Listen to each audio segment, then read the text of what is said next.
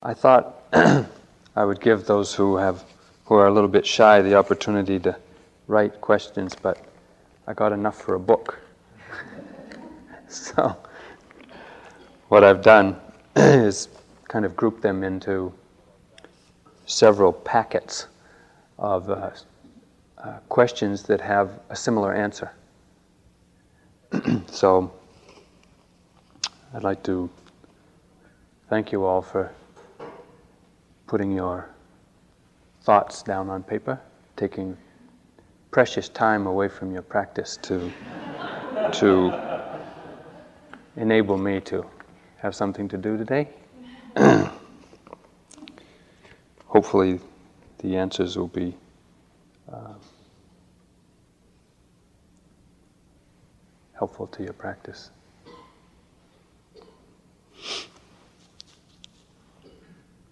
I have also selectively edited out some of the questions. Um, first, in your talks about happiness, you did not mention such things as reciprocated love, meaningful work, good health, pleasant surroundings, family and friends, prosperity, etc. Where do these fit in the scheme of things, if at all? And a similar question or a related question. I have heard that Burma is an oppressive state in which to live. Mass arrests, torture, etc. Yet you describe a happy, gentle existence. Could you reconcile the two understandings?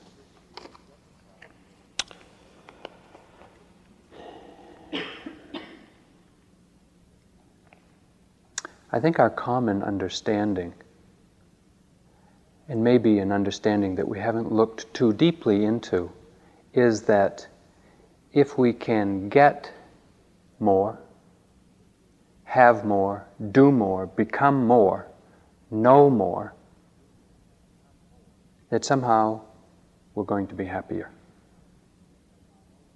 That some accumulation of uh, comfortable experience uh, or exciting experience or pleasant surroundings, if we can get enough and string them along frequently enough, that somehow that equals or will result in happiness.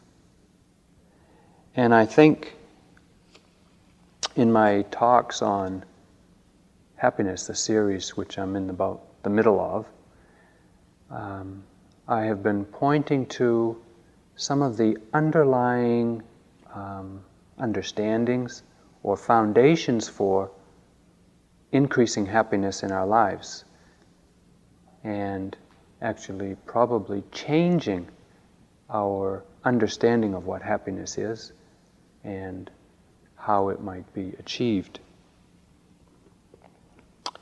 Of course, if we have meaningful work, if we have uh, comfortable surroundings, if we have good health, if we have uh, a harmonious family. These do uh, contribute to happiness, to a sense of well being, to a sense of contentment and peace.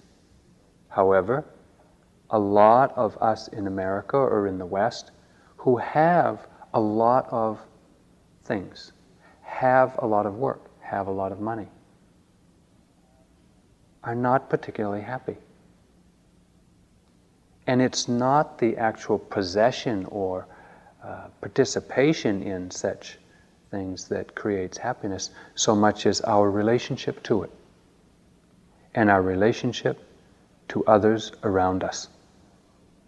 And that, I think, is really the distinctive difference that I noticed in Burma. These people live extremely poorly by our standards. By UN rating scheme, I think Burma is now fourth poorest country in the world. That's right down there with Bangladesh and a couple of African uh, places that are really, really poor, you know, where the uh, average annual income is a couple of hundred dollars. What some of us, myself excluded, might make in a day. And yet, their relationship to what they have, I think, is very different than um, a lot of our relationships to what we have, in that they really have a strong appreciation for and understanding of and practice of generosity. They really do share what they have with their extended family and with uh, their um, community. And I think that they derive a lot of their happiness from that, from their understanding and, and practice of generosity, along with uh, devotion, meditation, uh, and, and, study of, of the Dhamma. And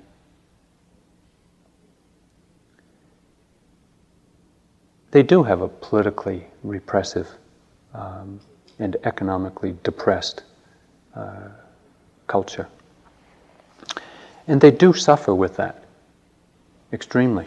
I mean, I was there in 88 when they had a, a political uprising which was far larger and longer than Tiananmen Square. And the uh, governmental response to it was equally far greater than what happened in China. And the people suffered tremendously with it. And yet, still, uh, even with that understanding that they do not have politically and economically what others have, they still can find happiness in what they do have and their relationships to it.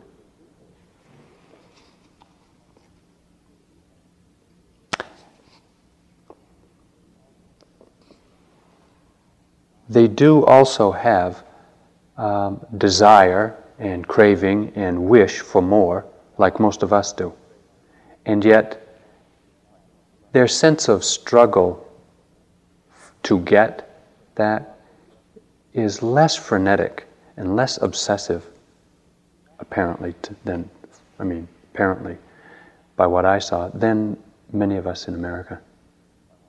And so I think that the happiness I am pointing to that I experienced among the Burmese is really a um, subtler and maybe a more durable happiness than many of us um, struggle to get.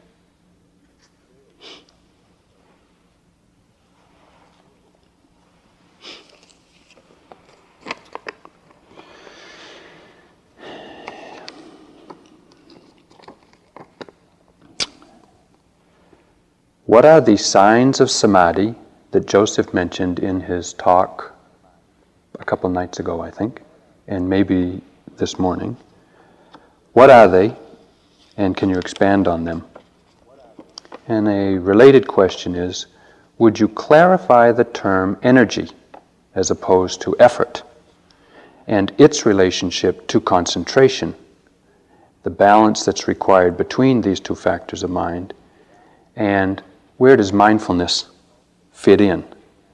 Is it also needed for good clarity? And is mindfulness separate and different from the other two?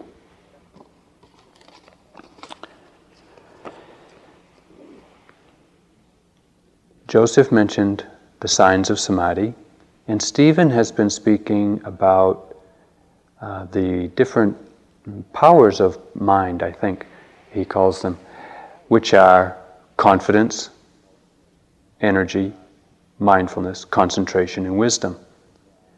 And these also are, as Joseph was talking last night, the controlling faculties of mind.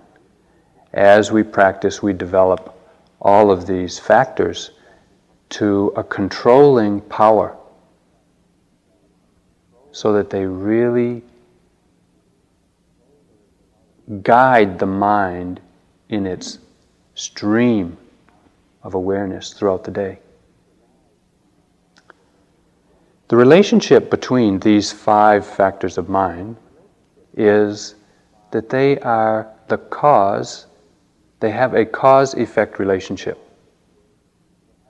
such that when we have some level of confidence, true, genuine confidence, then we are willing and able to uh, exert some energy in the pursuit of or in the goal or endeavor to wake up.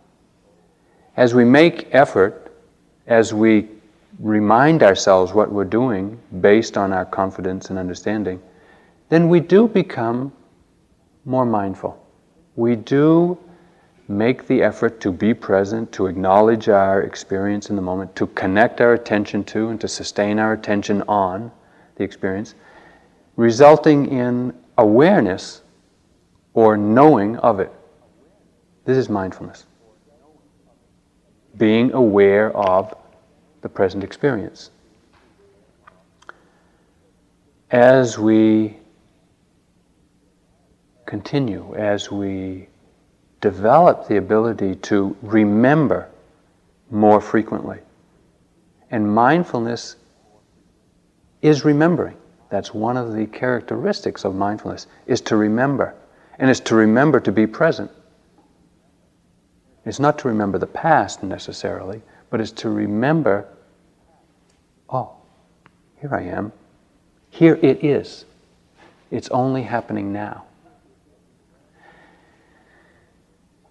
As we develop momentum to remember with greater frequency, greater continuity, it's as if we collect the mind. You know, the mind is scattered and fragmented and compartmentalized in innumerable different directions and places. And each time we're spaced out and come to and remember, oh, note this, oh. It's as if we collect a piece of our mind from that memory, that plan, that fantasy, that involved state of mind that we were blind to. It's as if we collect a piece of mind from that and collect it, pack it together into the present moment, and continue on. When we space out, come to again, oh, remembering, it's as if we collect that little piece of mind, pack it together. In time, we collect, concentrate, and um, bring the mind together. This is concentration. That degree of concentration is the result of continuity of mindfulness.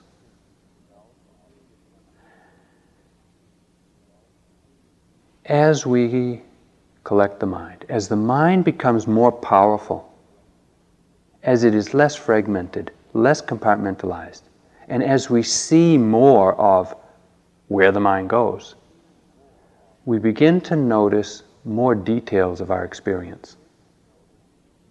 We're still watching the primary objects, secondary objects, experiences in the body, experiences in the mind, but we're noticing in greater detail, greater richness, the texture of our experience. So that pain isn't just this massive field of discomfort down here somewhere. It becomes a fluxing, dynamic, tapestry of changing phenomena. The collected mind sees more details of it. So too with mental experience.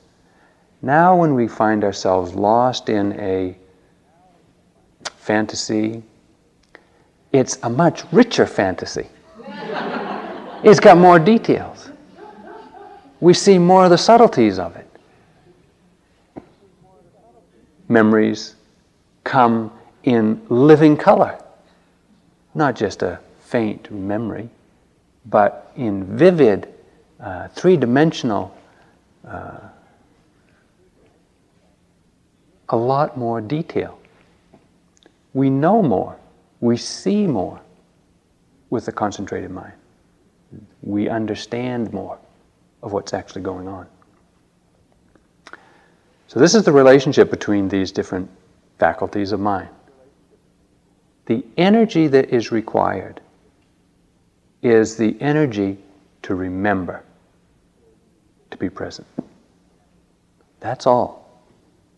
It's not so much energy that we need, it's the precision with which we apply it. Applying our attention to the present moment. What is it?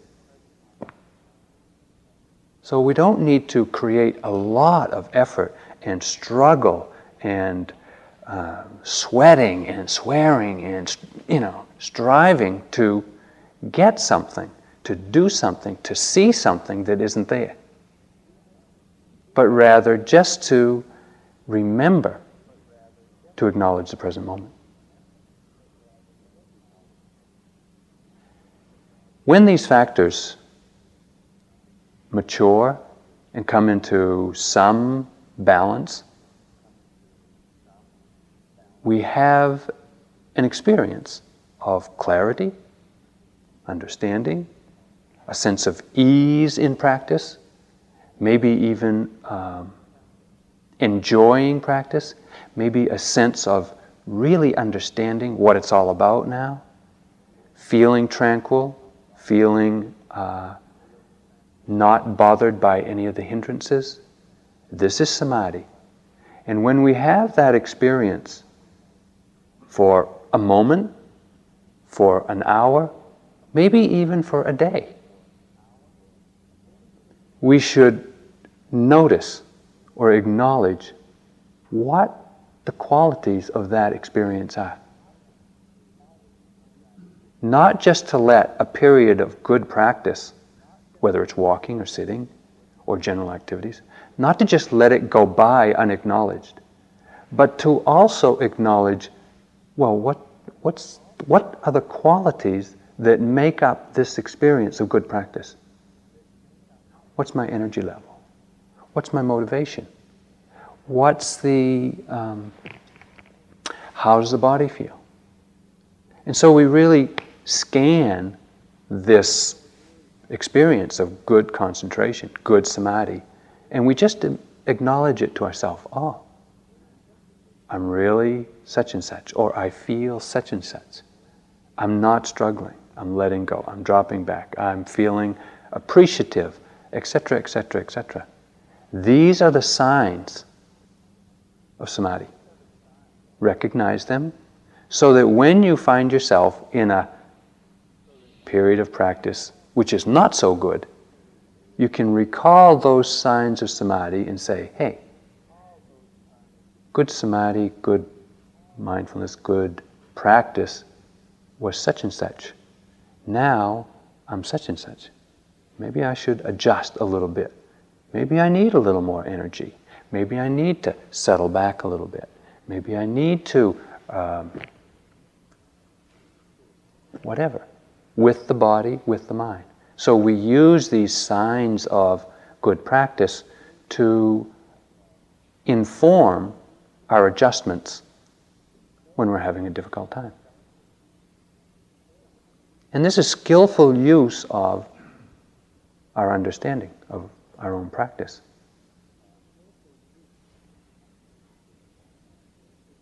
So that's the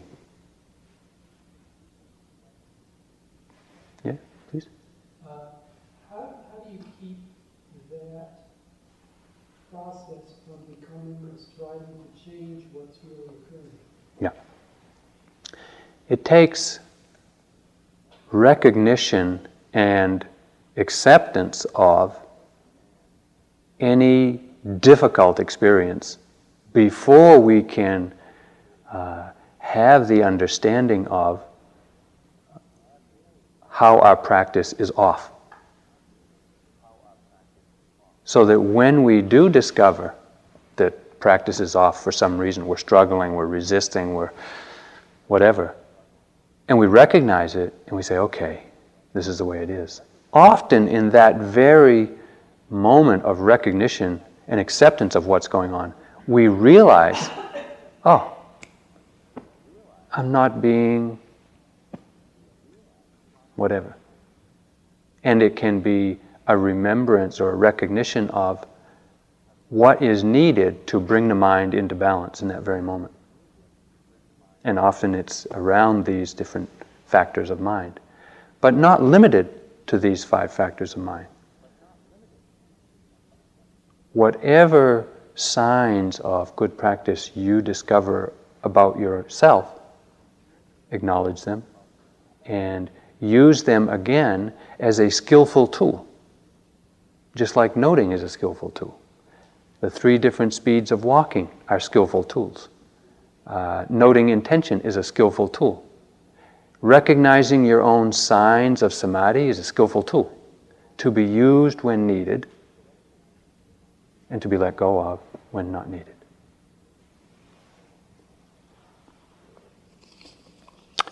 Wow, time goes quickly, and there's still lots of questions.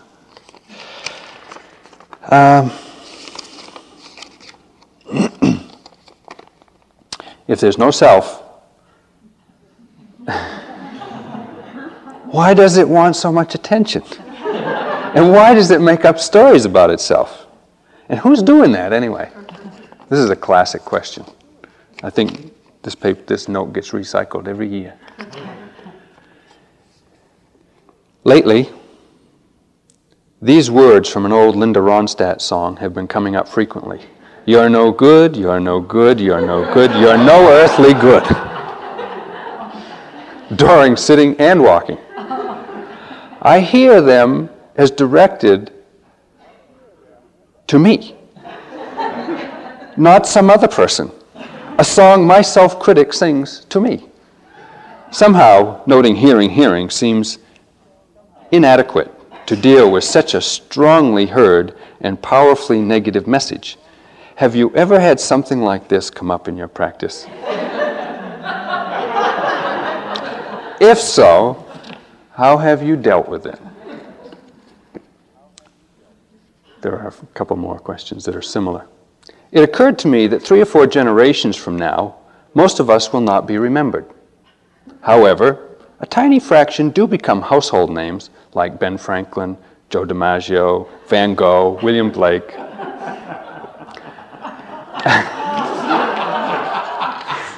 Don't we carry around an underlying assumption of immortality? One more. Is the psychological term ego equivalent to the Buddhist phrase attached self? Somehow, these are all related.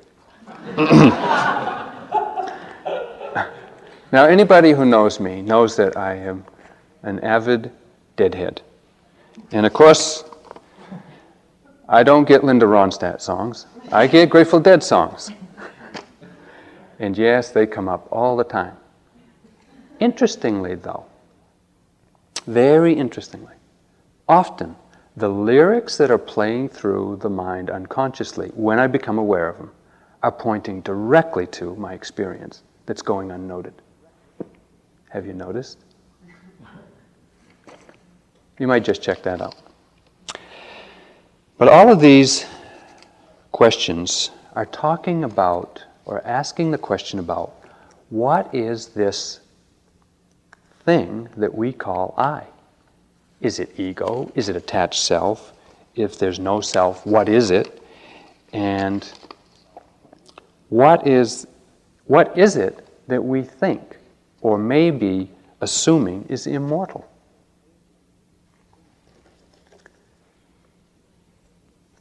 One note about using the word ego. Ego is a word used in Western psychological traditions in a very specific, with a very specific meaning.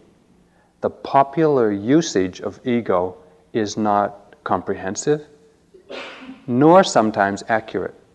So it's very difficult to know what we're talking about when we say ego and to compare that word with the Buddhist words of atta or anatta or any other Pali terms is difficult, if not impossible.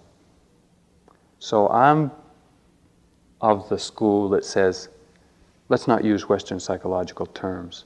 Let's use the best translations we can come up with for Pali words, Buddhist words, and not just assume that they are equivalent to what Western psychology is talking about.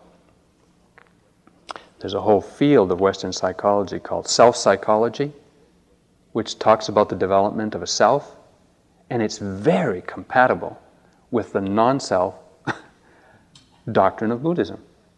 And so, if you just take the word self and non self,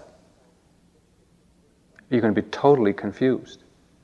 So, it's best to uh, point more directly to the experience which these questions are asking about. We do have a sense of I, we do have a sense of self. And when we look closely at that in practice, we see that it is not very solid. It is not very stable. What we think of as I. For the most part, I is a series or a sequence of relationships. Relationships to the body, relationships to uh, the external world, relationships to others, relationships to knowledge or thought. And that relationship,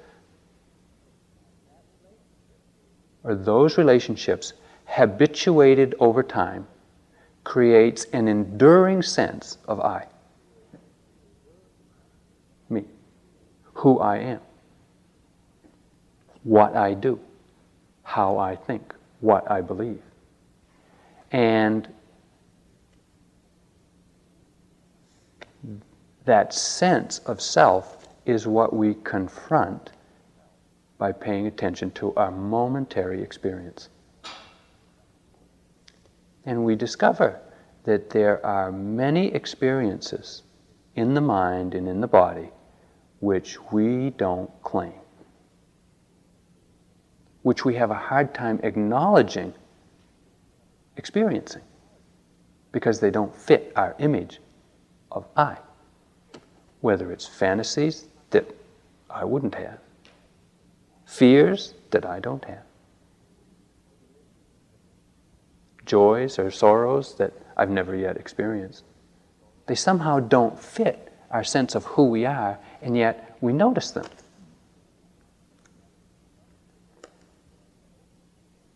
And so the practice of opening to a wider experience, a wider range of physical and mental stuff, directly confronts the sense of who we are. And it's painful. It's painful to let go of who we think we are. And that may be what this question about immortality is asking or referring to. Do we have an assumption of immortality? Hmm. Maybe. Because how can we imagine, how can we accept the non existence of I? What is that? We can't imagine. We don't know what that is. Maybe death. Maybe. And yet none of us know where that takes us. And so we can't we can't consciously choose to let go of a sense of I or a limitation of I.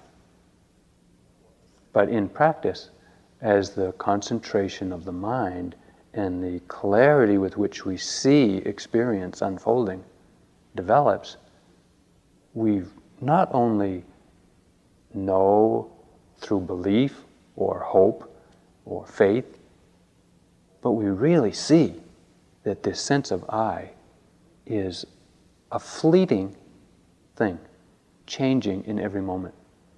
And in time, the solidity of who we think we are wears away.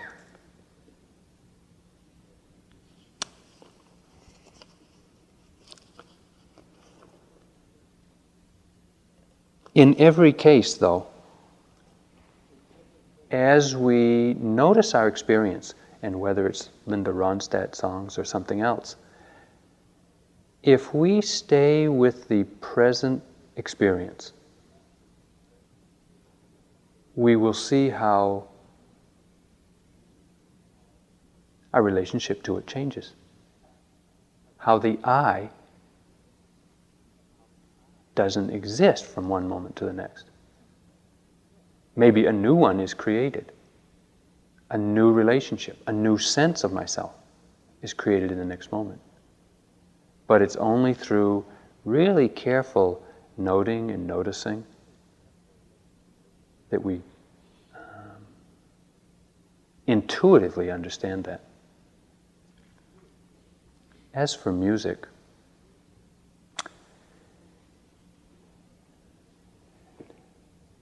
just noting hearing, hearing obviously isn't going to do it because the radio is really loud in there sometimes.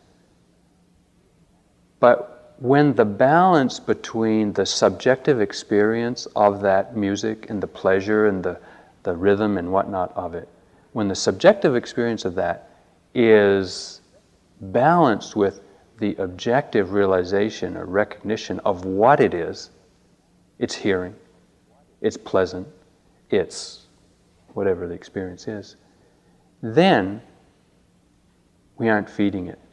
We aren't feeding that sense of, in this case, I'm no good, or in some other case, I'm great. And we're just noticing that it's just hearing. It's just a pleasant experience that's happening. And it will not last forever.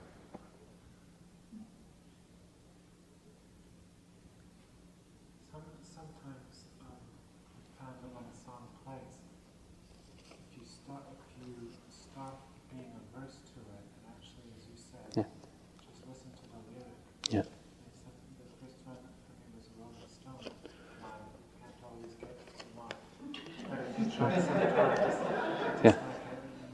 Yeah. Yeah. If we stop being averse, often it will uh, leave more gently. Um, gee, a lot of good ones. Um,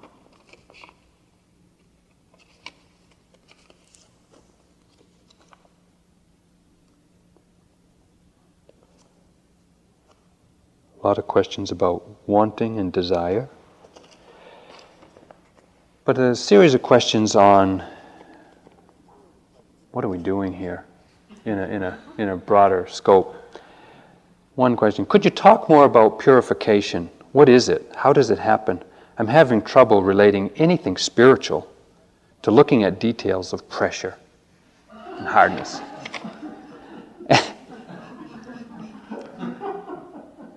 A related question. You told the story about someone asking Dipama if she had seen different realms, and her saying she had. Obviously, an explanation for this was they were in her mind, referring to different um, realms of experience or existence. But this seems a little too pat. Could you say more about these realms? Are they places, mind states, continually arising and passing away as with the human realm? It seemed like it's permanently living in a particular mind state. Michelle gave the quote attributed to the Buddha of, O house builder, you have been seen, uh, your rafters have been broken, etc. My mind has reached the unconditioned. Can you explain that line? My mind has reached the unconditioned.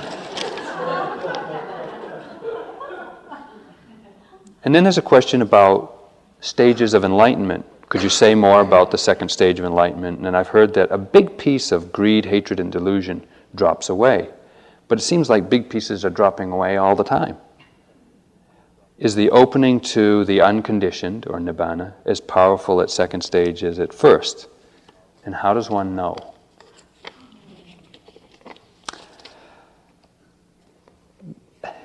I want to speak a little bit about macroscopic view of what we're doing here. We spend a lot of time and a lot of instruction, a lot of effort getting into the microscopic stuff of momentary arising and passing away. a larger view of the understanding of what we're doing is, as this question asked, is really purifying our mind. And the Buddha's path, uh, the Eightfold Path, really is a system for purifying our mind. There are three trainings in the Eightfold Path there's the training in morality, which is the purification of our speech and our physical actions, our behavior, as a foundation for establishing harmonious relationships with others and within ourselves so that we don't unnecessarily disturb our own peace of mind through unskillful, and I'll use the word impure, speech and behavior. That's the foundation for the purification of mind. The first was the purification of behavior. The second is the purification of mind, and I spoke about this throughout a couple of talks where I talked about the pure mind, the mind that is unobscured, unhindered by the classical hindrances. And the mind or consciousness is knowing. When the hindrances are not present, when the mind, when the knowing quality is unobscured, we see things clearly. We see our misunderstandings clearly, and we see our correct understandings clearly. Which leads us to the third training in the Buddhist path of awakening. The third training is the purification of our views and understanding. And so, really, the Buddhist path is three levels of purification, or three trainings to purify different aspects of our being speech and physical behavior, purifying the mind, and with the purified mind, purifying our understanding.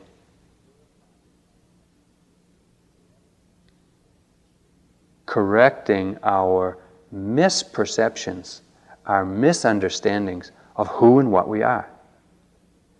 And here is where the level of noting pressure and hardness and tingling and thoughts and whatnot comes into play.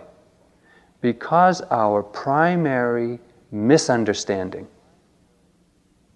is that we are someone here, a self, an I. And it's through the really close, clear recognition of what this experience is on a moment to moment basis that we are able to purify our understanding of what this mind body process is. And through noticing the physical, uh, momentary arisings of psychophysical phenomena, we correct our understanding, or we at least challenge our wrong assumptions.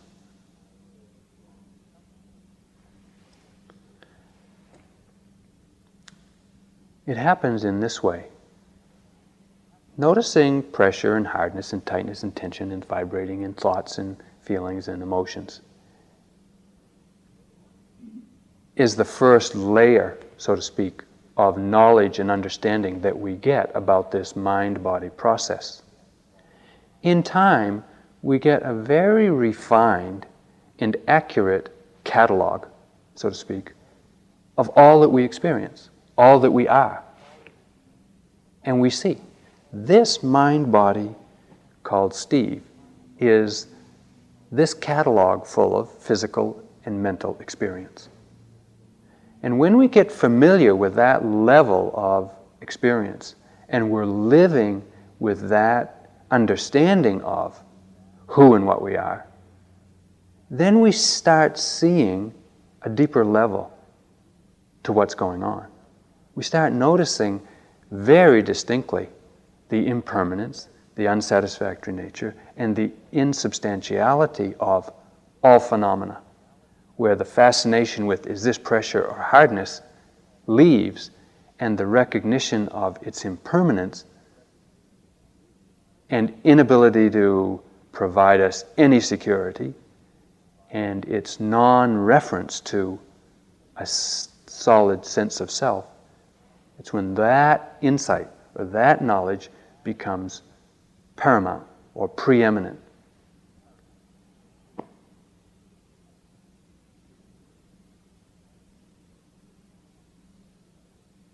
One of the insights that comes when seeing the characteristics like that is that everything that's happening, we say, is a Dhamma. It's an experience known by another Dhamma. And the sense of I really goes out the window. And it doesn't, it's not a struggle to sit with whatever is arising and know that it is not me.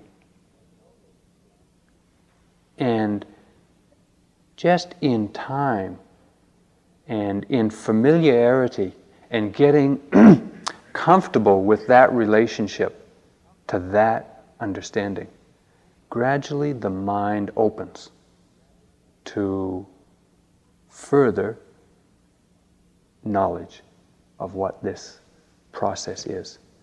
And there are semi distinctive layers or levels of opening. One of which is the opening to the unconditioned. Opening to an experience, maybe an experience, opening to something, maybe not even something, opening to the unconditioned.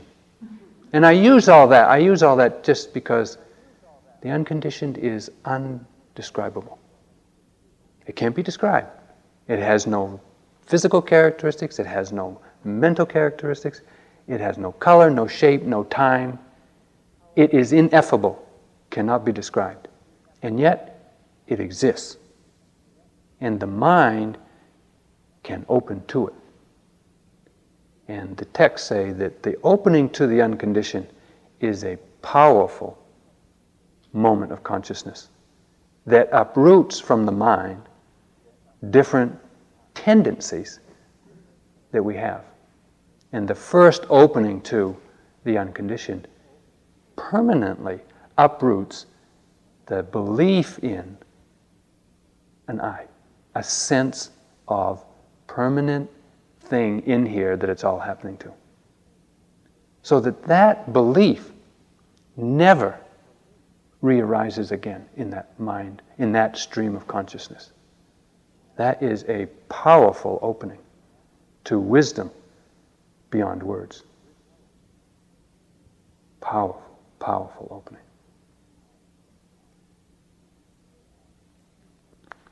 There are subsequent openings to the unconditioned at even greater levels of uh, seeing, in which more tenacious wrong views are uprooted, wrong understandings are uprooted, including uh, desire for sensual experience, aversion to anything. Get totally uprooted from the mind so that the mind then would dwell without ever feeling aversion. This is a powerful insight, not to be minimized, and certainly to be uh, acknowledged. And in time, a, another level of opening to the unconditioned. Um, uproots any every tendency of the mind to be confused to not understand correctly what this mind is all about and that's supposedly those who are, are fully enlightened, whatever that means. And the, the text can only say, well, they have no more desire or aversion, no wrong understanding, no restlessness, no sleepiness, and no ignorance.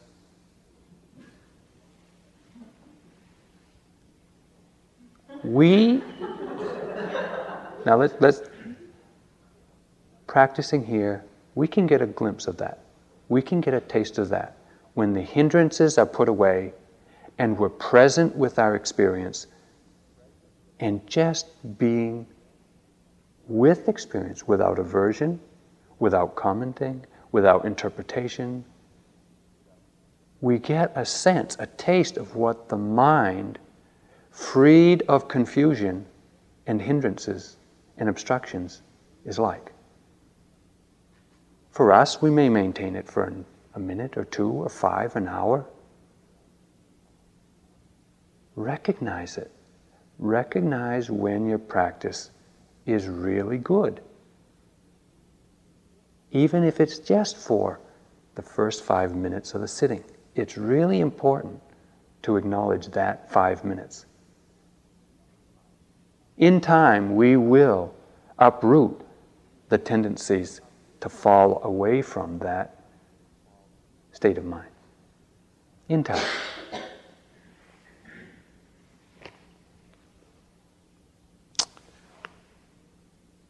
Tea time. Thank you for the questions. I, I, I, really wish I could get to more of them. There's some fantastic questions here. And probably some interesting answers. but we'll have more opportunities in the future to ask and answer. So thank you.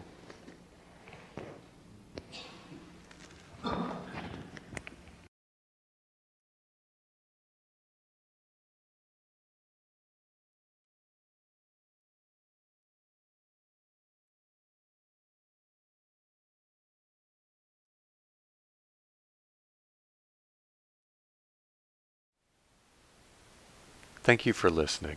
To learn how you can support the teachers and Dharma Seed, please visit dharma dharmaseed.org slash donate.